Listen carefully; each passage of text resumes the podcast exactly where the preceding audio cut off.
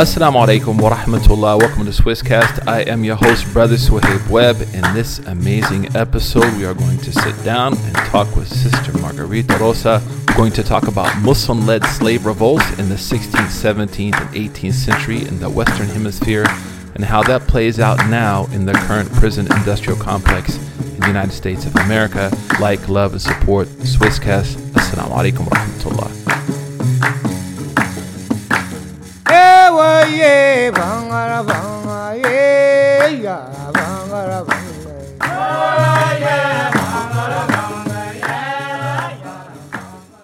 Assalamu alaikum wa rahmatullah. Assalamu alaikum, Imam Sahib. Thank you so much for having me on the show. Sister Margarita, it is a blessing, mashallah.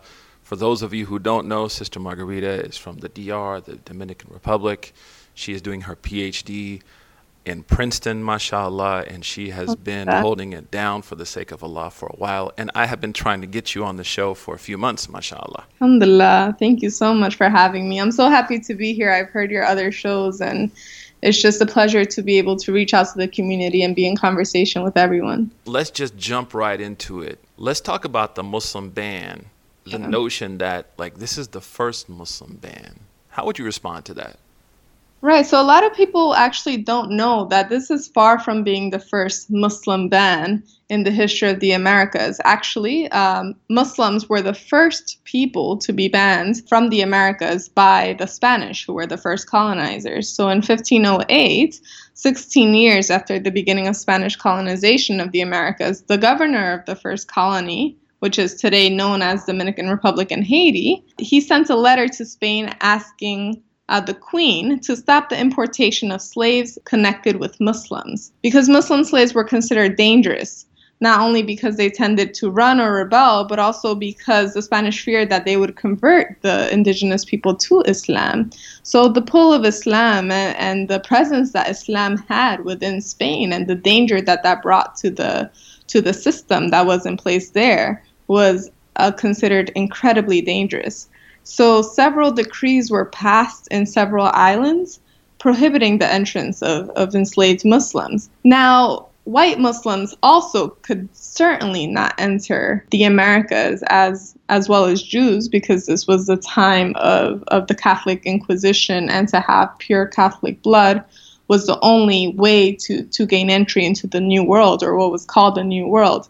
However, um, it is significant uh, that that Muslim slaves were were particularly prohibited from coming. So there were a number of decrees that went into play from Spain itself. I mean, the Spanish must have freaked out when they came and realized, hey, there's Muslims everywhere, and they're Muslims from you know Yeah. so many different type of ethnicities. But one of the groups I know that was impacted by the decree, I think in 1526, were people who spoke Wolof. And the reason that's important to Yeah. me is Nengadev Mangferek, my sheikh for 10 years was from Senegal. Can you Mhm. talk about how this decree affected, you know, really, and even people who were raised amongst Muslims, I think, were affected by this decree in 1526? Indeed, indeed. So willis are important in the history of, of Spanish laws and the first laws of the New World because they're the first mentioned category of prohibited uh, slaves. So specifically Wolof people from the Senegambian region. And in 1526, there was this prohibition, just general prohibition to all the colonies against Wolof slaves, Levantine slaves, and slaves raised among Muslims. So even if you were a Christian but you were raised around Muslims, it meant that you could not enter the United States. And this is why this is important. At this time, religion was considered as something like a, a transferable a disease, if you will. So, were the indigenous people to be, let's say, infected with Islam, that would make them unviable people to receive the uh, to receive the the Christian word of God. You know, this was the belief at this time that that religion was something that could be seeped through and that could enter society. So it's very important that Islam was considered dangerous to the established order of Spanish enslavement in the New World. And would you say that animus was strictly like religiously driven, politically driven, historically driven or kind of a combination of all of those things? And then the other question I have for you is well, then how did they spread Catholicism amongst the people there? Yeah, so, you know, your first question about what issues did it cause? So it didn't only cause religious issues, but also political issues. Muslims were more likely to rebel. Some of the reasons for that are because of the language that unifies them, but also some another reason that we will speak about a little bit later is the fact that the rebellions of enslaved Muslims came out of religious study. Their desire to be free came out of having studied concepts of liberation with shuyukh, you know, who had traveled with them as slaves um, to the New World. So the issue of, of slave rebellions among Muslims is actually quite central to the development of the New World. Wow, so you have like the early beginnings of liberation theology yeah. Uh, happening on the hands of people from Senegal and Gambia who speak yeah. Wolof, subhanAllah. Yeah. And then I, I, think the second question was well, in comparison to that, where Muslims were spreading their religion through dawah, obviously, yeah. how did Catholicism spread, for example, in the DR and in Haiti? Yeah, well, Catholicism was something that uh, it has an interesting history because there are the colonizers and there are the missionaries, and they actually do have very different projects at the beginning of colonization. So it wouldn't be correct to conflate them and say that the missionaries preferred colonization or even were for enslavement. A lot of the times they were not. But they did want to spread Catholicism through um, the the founding of schools, um, through the force worship sometimes. Um, but ultimately, a huge component of that was the elimination of Islam and the presence of Muslims. I think it's interesting to note that this 16th century animus towards Islam is not directed as we see it now towards mm-hmm. Arabs. Absolutely. So we can think about it in terms of that Islamophobia began with black Muslims, and black Muslims are central both to the creation of, of the Americas, but also to the creation of an Islamophobic system in the Americas. Um, so some people, you know, would even think that Muslims in Dominican Republic, Haiti, Puerto Rico, Cuba, Jamaica, that that's something new, that that's something that came with the Arabs or that came with the people doing dawah nowadays, but it's not new at all uh, black Muslims in those islands are the fabric of American society. So, could you elaborate specifically on some examples of slave rebellions that were led by Muslims? Yeah, so some people don't know this, but the first rebellion ever to take place on the Western Hemisphere, the first uh, organized slave rebellion, was in present day Dominican Republic in Santo Domingo in 1522. And there, 20 enslaved Muslims of Wolof origin uh, performed the you know this rebellion and this completely shook up the whole island. And in 1527 there was a rebellion uh, by Senegambian uh, Muslims on the on the island of Puerto Rico. So what we see here is that Muslims basically inaugurated the whole system of liberation and as you said liberation theology in the western hemisphere. And that is not a light fact and then you think about also with Ahmadou Bamba in Senegal leading a nonviolent insurrection against the French. Absolutely. People of, of, of the Wolof origin have been, been holding it down for a minute, mashallah, mashallah. Absolutely. And some historians say that that's why slave enslavement or the forced captivity couldn't survive as well in the Senegambian region than than it later did in the Bight of Benin in the Nigeria area because of the presence of this uh, liberationist uh, theology that was very, very active in, in the westernmost um, part of the, the continent. Could you elaborate on the Great Revolt of 1835? Because that's something I know people know about, but may not know in great detail. Yeah, so at this point, I feel like hundreds, thousands of people have seen uh, some videos that I have made or have read an article that I have written uh, with Yaqeen and at Masikna about this issue of the 1835 revolt in Brazil. This rebellion was run by enslaved Muslims. So it was a rebellion of about 600 uh, enslaved people in, in Brazil, in Bahia.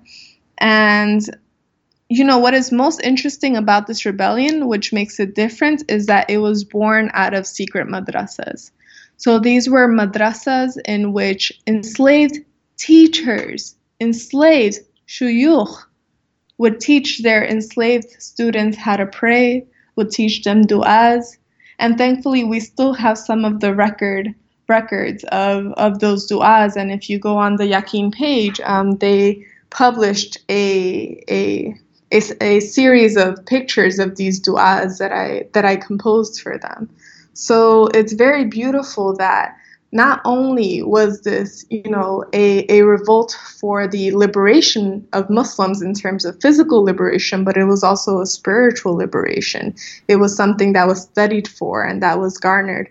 And it's very, very important for us to think about what it might have been like to be enslaved and have your teacher be enslaved and have your imam be enslaved.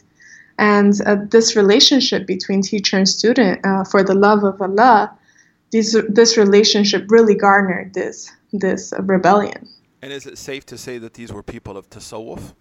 Um, Absolutely. Yeah, so yeah. these were people, and that's another concern as we see now tasawwuf being used. I've seen it in the yes. Arab world, as Salafism is used also, um, whether it's, it's either or. Uh, but specifically, it seems like people often use tasawwuf as a means to justify going along with the status quo, not rocking the boat, not partnering with justice movements, even in America. Whereas we're seeing whether it was in Chechnya under Imam Shamil hundreds of years ago, or whether it was here, that these were traditional Sufi ulama and shuyukh and their followers, their murids, absolutely, who were religiously compelled to mm-hmm. work for freedom. Absolutely. Would you say that they were concerned with their own freedom? Well, enslaved Muslims, especially in the 1835 revolts, they were not just fighting for um, the the freedom of enslaved Muslims. It was a it was a rebellion organized by enslaved Muslims, but they wanted the freedom of everybody. They wanted to create a state that was was lacking uh, with racialized slavery uh, and that you know was was able to breed a, a society that would allow people ultimately to practice their faith. How does that tie into the current prison system as well as the prison industrial complex today? I think people think that slavery stopped and then like we've just moved on, and in between that is like Martin and Malcolm and, and other people and talking with you and, and benefiting from your scholarship, I get the notion that you feel, and others like Vincent Lloyd, for example, mm-hmm. that the prison system is really a continuation, uh, a metamorphosis of modern day slavery. It absolutely is. And in many ways, it's even an expansion of it, even if it had breaks in between. So, prisons were initially built across the Americas to deal with the so called problem of fugitive slaves, of slaves who had uh, run away. But we have to be honest, there's no clear line, no linear historical line between you know slavery as it existed and prisons as it existed. They are not the same. So you saying that it's a meta- metamorphosis is very important. Rather we have huge spurts of um, incarceration especially in the united states after the 1970s uh, and then worldwide. What are the parallels between slavery and the current prison system Actually, in the United States, as per the 13th Amendment, there is no distinction between an incarcerated person and an enslaved person. The 13th Amendment of the United States says that slavery is prohibited except among those um, who have been convicted for a crime. Wow, so, that's terrifying. So they're still designated legally as exactly as slaves and it's in the law. It's not a cover up, it is not a, a funny use of language. They are literally slaves according to the law. Wow. And and I think there's that great documentary on Netflix. I think it's called The 13th. That's a beautiful documentary, you know, with with scholars who are working on this issue and this documentary will really help you see the numbers that we're speaking about. There's there's this idea that once, you know, the word penitentiary is from the word penance, you know, the mm. idea that that's the place where you go and you're reformed and you you repent mm. for your sins. And you know, in Islam, we believe once you've repented, you've repented. Right. It doesn't right. carry over. It's not systemic in most cases. But it mm. seems to me that people are getting out of prison. Some of the Muslim brothers I've ran into and sisters, and they still are not able to exercise the full benefits of being a citizen. One of those would be the right to vote. Right. So in the United States, the people who are on parole or incarcerated or on probation are not allowed to vote. And that number is a staggering 7 million people. So let's think about it this way. In the mid 1880s, when slavery in the United States was abolished, there were 4 million enslaved people, right, who were disenfranchised, not able to vote. Today, there are 7 million people who are not able to vote because of their incarcerated status or because of their status within the judicial system. That means that more people are disenfranchised by the carceral state today than there were enslaved people disenfranchised in the 1850s. So, we talked about the idea of designation of someone still being legally considered a slave in prison. That takes us long conversation about the prison industrial complex. Yeah. Number two is taking away people's right to vote. I believe in Texas, there's a woman now who went and voted. You know, she did everything any normal person would do, registered to vote, was approved, went in and voted. Mm. But because I think she was on probation, she's been brought back into court and charged. Yeah. I mean that's wow. that's horrible because wow. because you know you think as an American citizen, you know, voting voting is like breathing. Mm. So mm-hmm. she her defense is I was I was not aware right. of, and and that's that's something i've seen with people. The legal system is extremely cumbersome intimidating and challenging to navigate for someone that doesn't have a background in the law. So 7 million people all those people don't know that for two years after all of this is over they can't vote.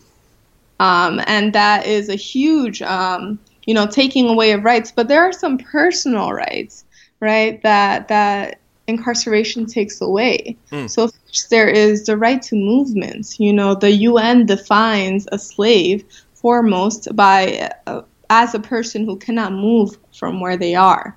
Uh, so this includes uh, people in debt bondage in South Asia, especially, and in and in South America, people who um, are forced sex into workers and so on. Absolutely. So forced captivity is one of those personal issues that really gets at the roots of what a slave is right in this in this carceral uh, state that we have but also there's something you know deeper and more personal than that which is the dehumanization that takes place when you're layered bunks upon bunks right there are beds that have come out that have three bunks right? And they are being put in the main areas. Prisons are highly overcrowded. It is very uh, unlikely in the United States to find a prison that is crowded at 100%. Usually is 130%, 150%, or 200%. Mm. Mm. And you know, on the issue of emotions, which matters to me a lot, uh, people who are incarcerated have no right to provide for family and give them their rights. And we know that in Islam, to give your family your rights, to give them their rights, is so important to establishing a healthy relationship with them and a healthy unity between your family and Allah. And when you're not able to work and provide for your family or provide for them emotionally, that has to have a huge detriment on your iman and on your relationship with, with the deen and on your relationship with your own self esteem just to kind of encapsulate what's going on here, uh, Sister Margarita is saying, listen, between what is defined legally as a slave and what is defined as a prisoner in America, there's a number of parallels. One being designated still legally as a slave, number two, losing the right to vote. Please correct me if I'm wrong. Number yeah. three is forced captivity. And then you talked about the dehumanization, the emotional impact. And here's something that mm-hmm. I found with brothers and sisters who've come to Masajid out mm-hmm. of prison is their inability to find work, mm-hmm. or when they find work, they are forced, compelled actually, to take a mm. lesser wage. Can you mm. talk about that? Yeah, absolutely. You know, the the fact that so many incarcerated people go back to jail because they find it safer there or because they find that they have sustenance there or because the recidivism rates are so high, such that if you miss a meeting for parole, meaning that if you're on probation and someone calls you at 4 a.m. to be somewhere at 9 a.m. and you're there at 9:05, you're back in jail, right? So there are many limitations to how to how young men and women and older men and women who have been incarcerated in the United States are able to go back into the system. They're basically isolated from the whole system. You know, I I was on probation as a teenager and mm-hmm. came out because I just turned 18, so they put me in the county county system. Um, and mm-hmm. then you know, yeah. was, why do you think? Why do you think you were let off? Uh, I was so, let off because I was white. Yeah, absolutely no doubt about it. And asked to pay these really kind of crazy fines for probation and community service. Community service also, at least for me, I wasn't paid for it, so I couldn't work and earn the money to pay the fines because I was doing free work for the state. You can really get caught up in the quicksand of the system because wow. if you can't find, like, I had to basically work the community service free you know, mm. all day long. I worked for free, so I, I, I had a night job, but like it was really difficult, man. And I started thinking about someone who they couldn't find someone to loan them the money. And I think mm-hmm. we talk about zakat and the usages of zakat contributing to you know holding down that recidivity number. I think is something religiously that we have to be invested in, supporting organizations like Iman, yeah, uh, who are openly and mm-hmm. deliberately engaged in this intervention and you know, this is such a beautiful intervention because it draws a parallel between this and the 1835 Muslim revolts in Brazil. Why? Because those slaves actually pay, pay zakat, even as slaves, even as people that, you know, would not be demanded to pay zakat, they would pay zakat to liberate their teachers. Allahu Akbar. To liberate their teachers first. Wow. Right? zakat and, and giving zakat for the liberation of people, not only is it one of the places where we are, you know, legally by by um, Sharia told to uh, spend. Not only is it is it a prescription upon us, but it is also something that that was done by enslaved people. So we ought to take zakat uh, and the institution of zakat for the liberation of people as a connection to our spiritual lineage in the Americas. And you know, I have some some personal questions to, for you. So, what happened to to your other friends? What happened to your other friends who were involved with you? So, the friends were- that I was involved in a drive-by with, uh, two of them are dead, and the other one is still out there. But there was another friend of mine who is still in prison to this day for another crime that he committed. I DJ'd for him. He was my producer, um, mm-hmm. and he got 50 years. Right. I know that there's this assumption in the United States that we have even heard that that white people are incarcerated more by police than black people and that white people are shot more by police than black hmm. people. Now, while that is numerically correct, it is proportionally false. Absolutely. Yeah, percentage wise.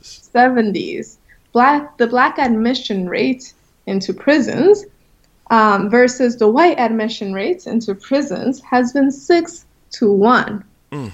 Even as there is a, let's say, 50% a white population in the United States or a 60% population of white people in the United States and a 13% population of black people in the United States, most people in jail proportionally are black. Mm. I teach at a prison. I teach at a prison in New Jersey.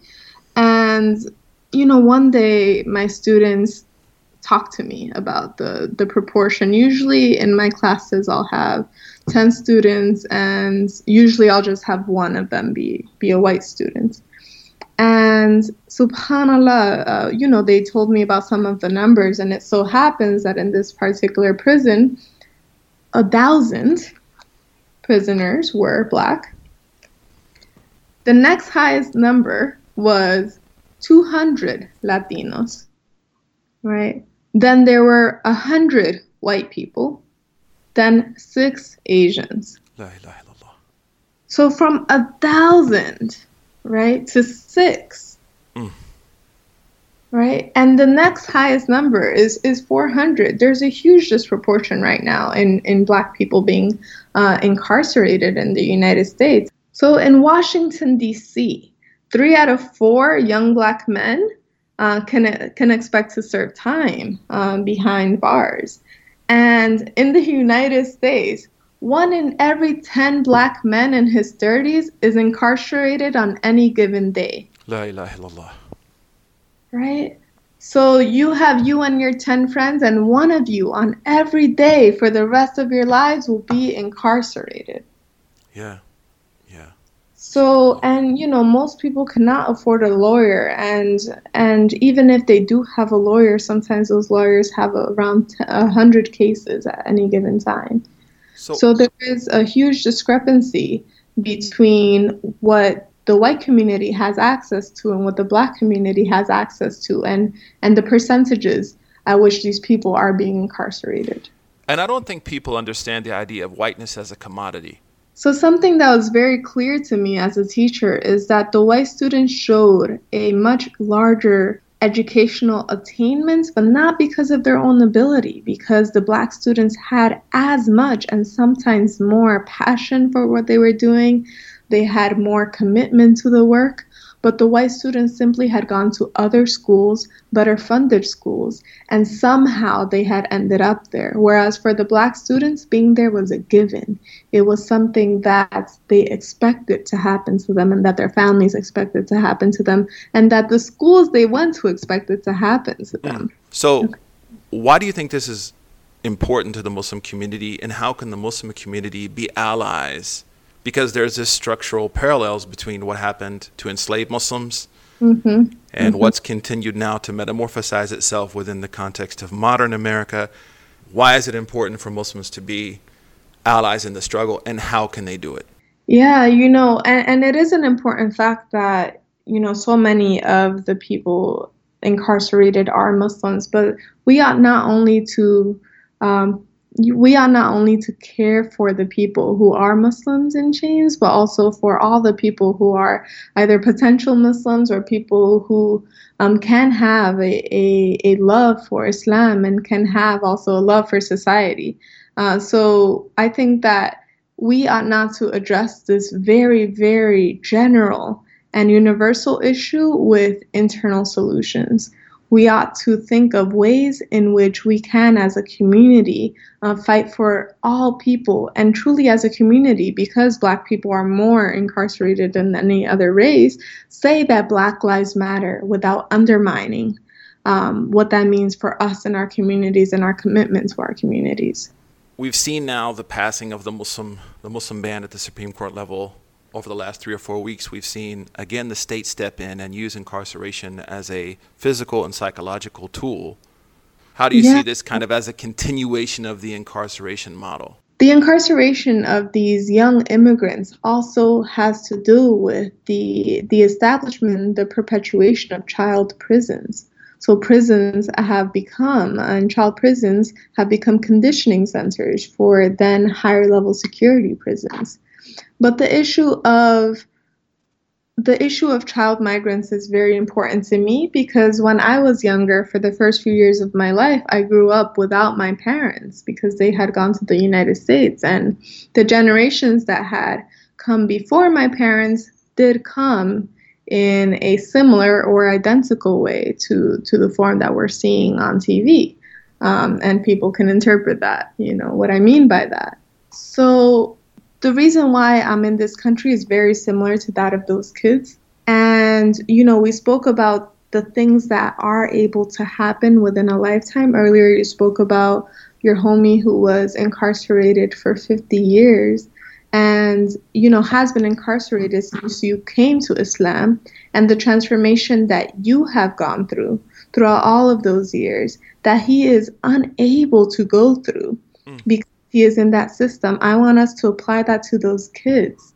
So we can imagine the opportunities that we're taking away from these children by not allowing them to develop into their best selves, into their most honest beings, which in many cases might lead them to a to a reality that is much more beautiful than the reality that that they you know, try to escape with their parents. And one other thing is that we have to stop blaming this on their parents. We have to stop saying their parents committed the crimes, but the kids, they can stay. No, their parents are the first dreamers. So there's no distinction between their parents and them in terms of ambition.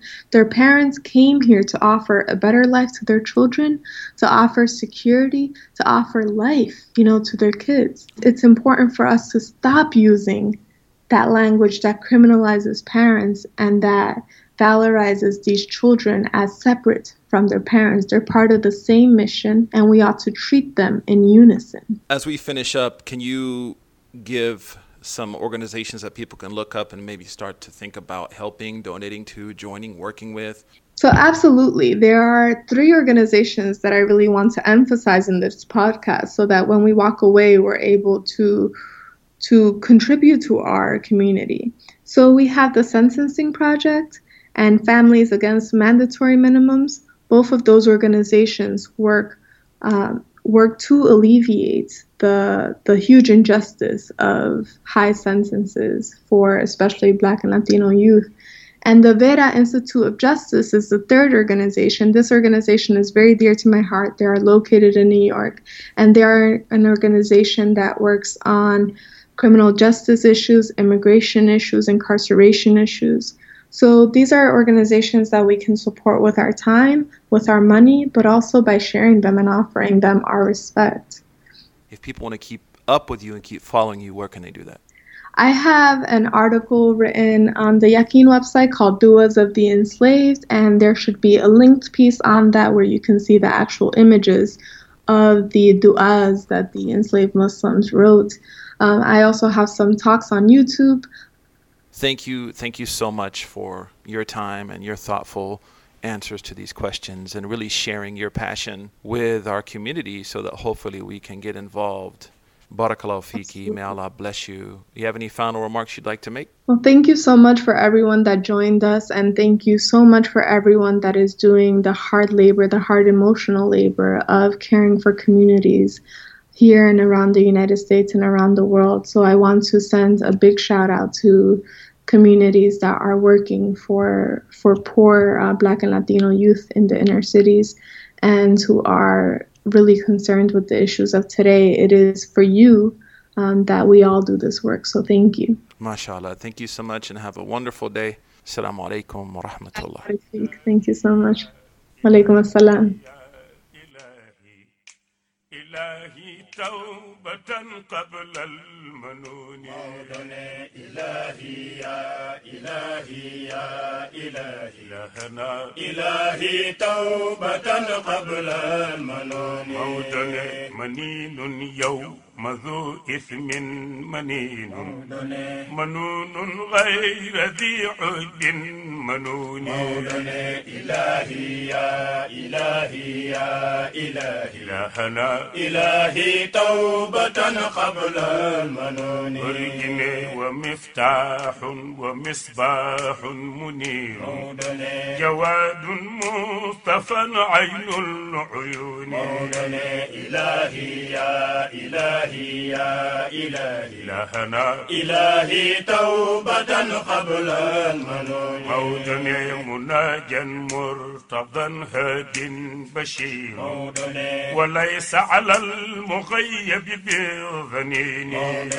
إلهي يا إلهي يا إلهي. إلهنا. إلهي توبة قبل المنون ورئن وعين الخلق عينا قد نهى كان يبهت من أتاه من العيون. مولانا إلهي يا إلهي يا إلهي. إلهنا. إلهي توبة قبل المنون. موتني به عينا فنلنا ليس عين.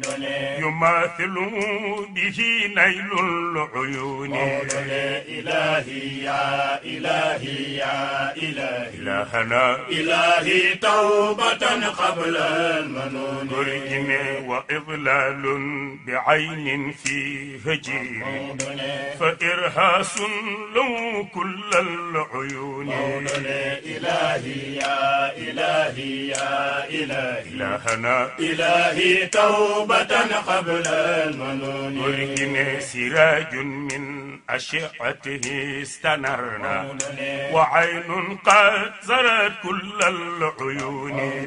إلهي يا إلهي يا إلهي. إلهنا. إلهي توبة قبل المنون. برئم فيا عجبا لذي نور منير.